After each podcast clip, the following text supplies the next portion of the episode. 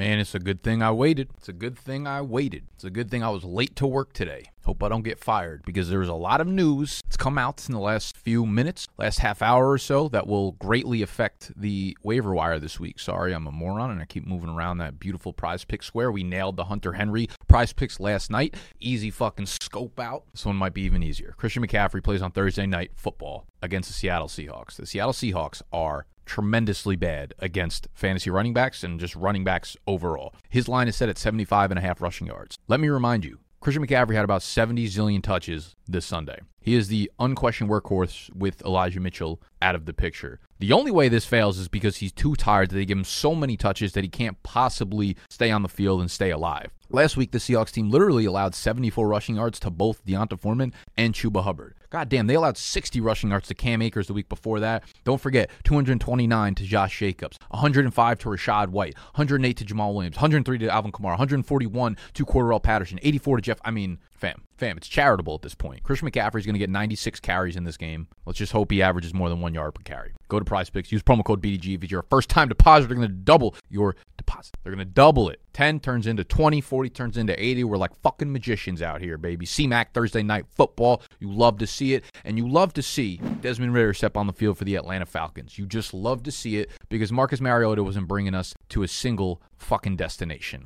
All right. He's a broken navigation. And you could see that it's Desmond Ridder's turn. Didn't need navigation to see it. Meek Mill dropping bars. Desmond Ridder is very much in the mold of uh, Daniel Jones and Marcus Mariota. He is he is a mobile quarterback, but he, that's that's not his thing, right? At, at Cincinnati, he was running the ball many many times, over 100 attempts per season while he was in college. Uh, had a lot of rushing touchdowns. He's a productive guy on the ground, also super athletic, has very great long speed as per the uh, NFL Combine. They play at New Orleans next week, so I'm not like overly excited about it. He is a guy who can give you like 60 rushing yards and a touchdown on the ground and be terrible through the air, but still give you a viable quarterback uh, situation in Atlanta. So Desmond Ridder, Colt McCoy after the Kyler Murray injury last night, and Mitch Trubisky based on Kenny Pickett's second concussion of the year are the three quarterbacks you want to look at if you're in Superflex because they're going to be available as backups. But no one I'm like running out to really spend money on in a one quarterback league. But as we move into the actual waiver wire, we have some injuries, some non injuries at the running back position that I think opens things up for some players. So, Damien Harris, last night we had the Patriots and the Cardinals play each other. Now, Damien Harris is inactive for this game. He had a quad injury. He was testing it out pregame, didn't end up going. But he'll probably be very close to playing next week at the Raiders. Uh, if he plays, because Rhamondre Stevenson suffered ankle injury, we don't know the severity of. Um, could be a high ankle sprain, but I've seen some Twitter doctors out there saying that because his foot was planted or some fucking you know witchcraft shit, it, it could be zero to one games for him. So uh, let's not get ahead of ourselves. But if we want to get ahead of ourselves, we obviously want Damien Harris in that workhorse role because they uh, they trust him a lot. But it's important to understand the backups to Damien Harris, and there's two of them. There's Pierre Strong, who's a, an explosive player out of a smaller college. I remember uh, watching film on him coming out for our rookie draft guide. Uh, Pierre Strong's a fun, exciting player. Reminds me a little bit of like Raheem Mostert. He's actually a, a, a combination of like Raheem Mostert and Elijah Mitchell in many ways. He's great. If you give him a hole, like he is the fuck out of there. Kevin Harris is their other backup. He is a bigger bruiser. He's very much in the mold of Damien Harris. So this could kind of turn into a backfield if Damien Harris doesn't go, if Stevenson is out, where Kevin Harris plays the Damien Harris role and Pierre Strong plays like the Rhamondre Steven role, third down guy, some explosive plays, some pass catching ability. They'll probably both get involved on the ground on early downs a little bit. Uh, we did see Pierre Strong get a carry within the 10 yard line that he took in for a touchdown. So I personally like Pierre Strong because I think the pass catching upside in that offense is a little bit higher. We've seen Stevenson uh, really excel in that role. So I would rank it like obviously Damien Harris, if he was dropped and he's on your waiver wire, he's the guy that you spend it all on but Pierre Strong after him, and then Kevin Harris further down the waiver wire rankings for me. We have our waiver wire rankings up right now on the site bdge.co. Every position, flex, our fab suggestion, whether or not we use the number one waiver wire spot on it. You have to become a Big Dog member in order to see these rankings. Uh, bdg.co. Next, we got Jerick McKinnon, who's been absolutely going crazy for Kansas City at the backfield as a pass catcher. Now, McKinnon, like, I'm not weary about it. They clearly really, really trust this dude out of the backfield, and it's just a two headed backfield between himself and Isaiah Pacheco. But I feel like their roles are pretty clearly defined third downs, passing situations, and some early down situations. McKinnon is making big plays and being more and more involved, and it feels like they trust him a little bit more. Don't forget, last year, down the stretch, last couple games of the season when their other players were hurt. Clyde was coming back from an ankle injury, I believe, into the playoffs. McKinnon was averaging 17, 18, 19 opportunities per game. So we've seen a precedent of them trusting him in big situations, big moments, making big plays, getting a lot of opportunities. So if he is somehow still available on your wire, they play Houston next week. So I think both running backs should get a ton of touches. He offers a lot of upside. You're going after him. Now, we did just hear some heartbreaking news that pierced my heart about Dameon Pierce, the Houston Texans running back. He has a mild high ankle sprain. There is no such thing as that. He either has a high ankle sprain, which would lead him to probably a four to six week absence. He's done for the regular season if that's the case. If they're just lying and it's a low ankle sprain, then he might be back in a week or two, but he's almost definitely missing this upcoming week. They just waived Eno Benjamin yesterday, or actually today, I think, which is fucking weird because why? Whoa, why would you do that when your starting running back just got hurt? Eno's it, it feels like Eno's got some personal issues. Why does he every team just keep waving his ass? waving his ass. Put him on a bus, wave to him. Get him the fuck out of there. But Rex Burkhead's there. Rex Burkhead has been like a healthy scratch like half the games this season. So I'm not excited about him, but like this is very typical Rex Burkhead fashion where there's like four to five games a year where you can, for whatever reason, get excited about him. And this is one of them. So on their depth chart, they have Rex Burkhead, they have Dare Ogunbowale. I know how to say it. Why did it come out that way? Dare Ang. Fuck you guys. Rex Burkhead's the guy I want here because they play Kansas City. Rex Burkhead is going to get all the pass catching work. He's going to be playing in down and distance. He's going to be playing uh, when they're in catch up mode, two and four minute drills. I actually think I would be surprised if Rex Burkhead doesn't have double digit fantasy points this week. Uh, they, they'll probably look at a veteran maybe to add to their depth chart that might take some early down work from Dare Ogunbowale.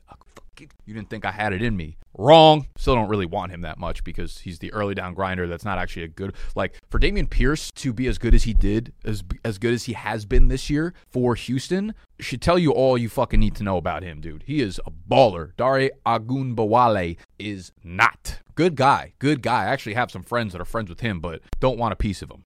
Not in fantasy. He's like my RB6 on the waiver wire in my rankings. Whatever. Rex Burkhead, actually think he's a phenomenal pickup right now for Houston, and I hate to say it, especially in PPR leagues. Wide receivers, we have the two Detroit wide receivers who play against the Jets this week, so tough matchup. But Jameson Williams obviously saw his first game action, not first game action of the year. I don't think, was it his first? Yeah, I think it was actually. Scored a 40 yard touchdown, 41 yard touchdown, broken coverage, so nothing really exciting. Wasn't really involved outside of that. His snap count will slowly, steadily rise. They're not I mean, maybe they go on a playoff run and he's actually a big part of it, but DJ Chark is a big part of it right now and producing like it. So it depends, right? Depend on what your situation is. If you are in need of a starter ASAP, it's obviously DJ Chark. If you are in need of uh, someone who has upside down the stretch, Jameson Williams is likely your guy. So this feels very black and white depending on how your team is set up at the moment. Zay Jones, huge game. He's been, you know, just underratedly good all year. Obviously, his floor is a little bit low, but I feel like on his worst days, he usually puts up outside of two weeks ago when he dropped like six passes, you know, like four for 40, which you could do worse from from a guy that was drafted in like the fucking 14th round. Right now, sitting at wide receiver 31, so you got to love it. Elijah Moore, you don't got to love it, but you got to love the matchup this week, especially if Corey Davis is out. They play against the Detroit Lions, who are fire against fantasy running backs. They have not allowed a fucking inch on the ground, but through the air, they allow miles and kilometers and as many metric distances as you could possibly fucking wrap up into one paragraph sentence. That's what they allow to fantasy wide receivers. So with Elijah Moore, we like Elijah Moore. We like him a lot. We don't like Joe Flacco much, but if he's a starter, we do what we're we do what we have to do, and it's Garrett Wilson and it's Elijah Moore in that air game. I think Tyler Conklin's kind of a low key sneaky pickup there as well. We have some uh, signings that happened this morning as well as yesterday, I believe. T.Y. Hilton goes to Dallas. I heard them say on the broadcast, I think last night, that like T.Y. Hilton gives them juice, maybe the Sports Center. It's like they signed a guy with proven production on the field and proven juice. It's like, what do you mean? This dude's juice expired in like 2019. You just happen to find an OJ carton in the back of your fridge.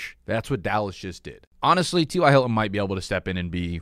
I don't really know what T.Y. Hilton offers them that like Noah Brown doesn't offer them right now. I'll take a stab at him, you know? I will I will use a butter knife to take a stab at him. I'll drop like 3% of my fab on T.Y. Hilton and just kind of see what happens. It, there's a lot of weapons there, man. They got they feed both running backs to an extreme amount. Obviously, Lamb's the one, Gallup's on and off. Dalton Schultz is getting a ton of targets. So hard for me to get overly excited about T.Y. Hilton. Cole Beasley also signed with the Bills, and that I'm even less excited about that ship. Not really sure why. Diggs, Davis, Isaiah McKenzie. I guess they're just unhappy about those guys. Maybe they just want some more depth at the wide, uh, wide receiver position down the stretch. But Beasley's not a guy I'm uh, going after at all. Uh, I would go after Chris Moore. He's probably the only other wide receiver I'm actually excited about on the waiver wire right now. Chris Moore, the Houston Texans.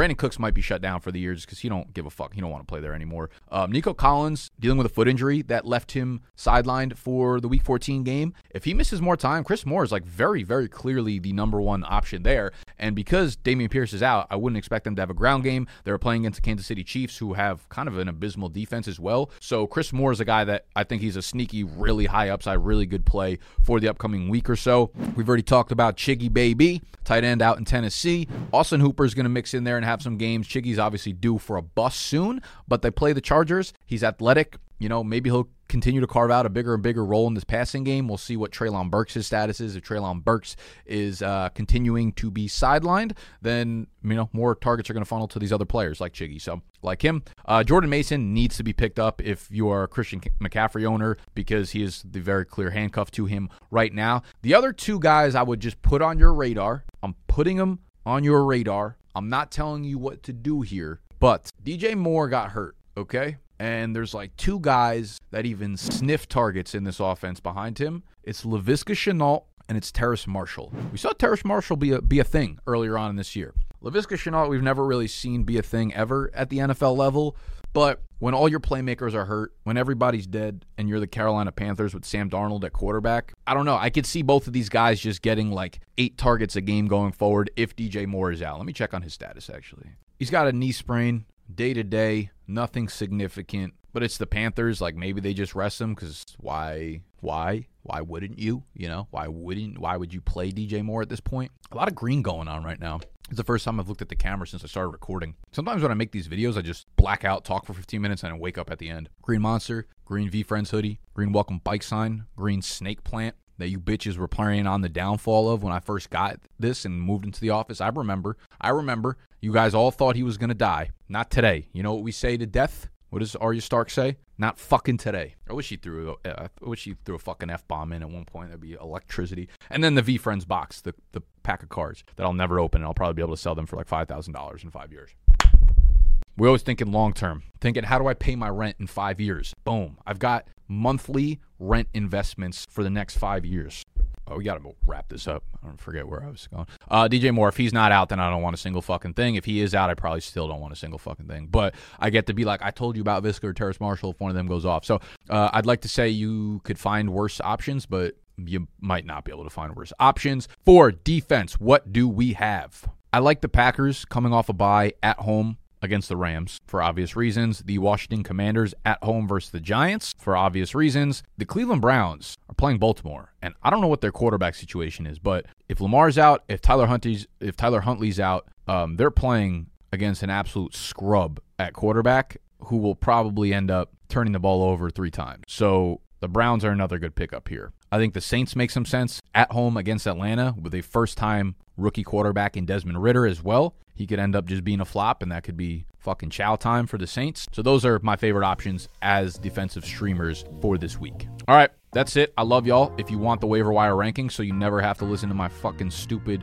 monologues again, you can go over to bdge.co and sign up to become a big dog member. Love you. I'm out. Make sure you hit that CMAX square on prize picks as well. Promo code BDGE when you sign up.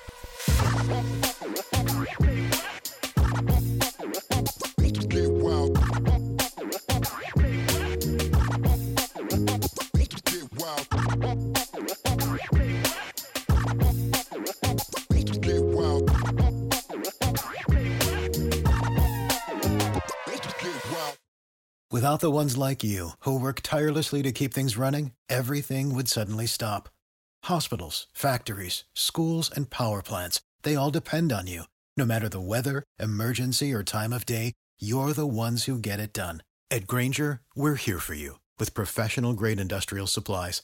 Count on real time product availability and fast delivery. Call clickgrainger.com or just stop by. Grainger for the ones who get it done.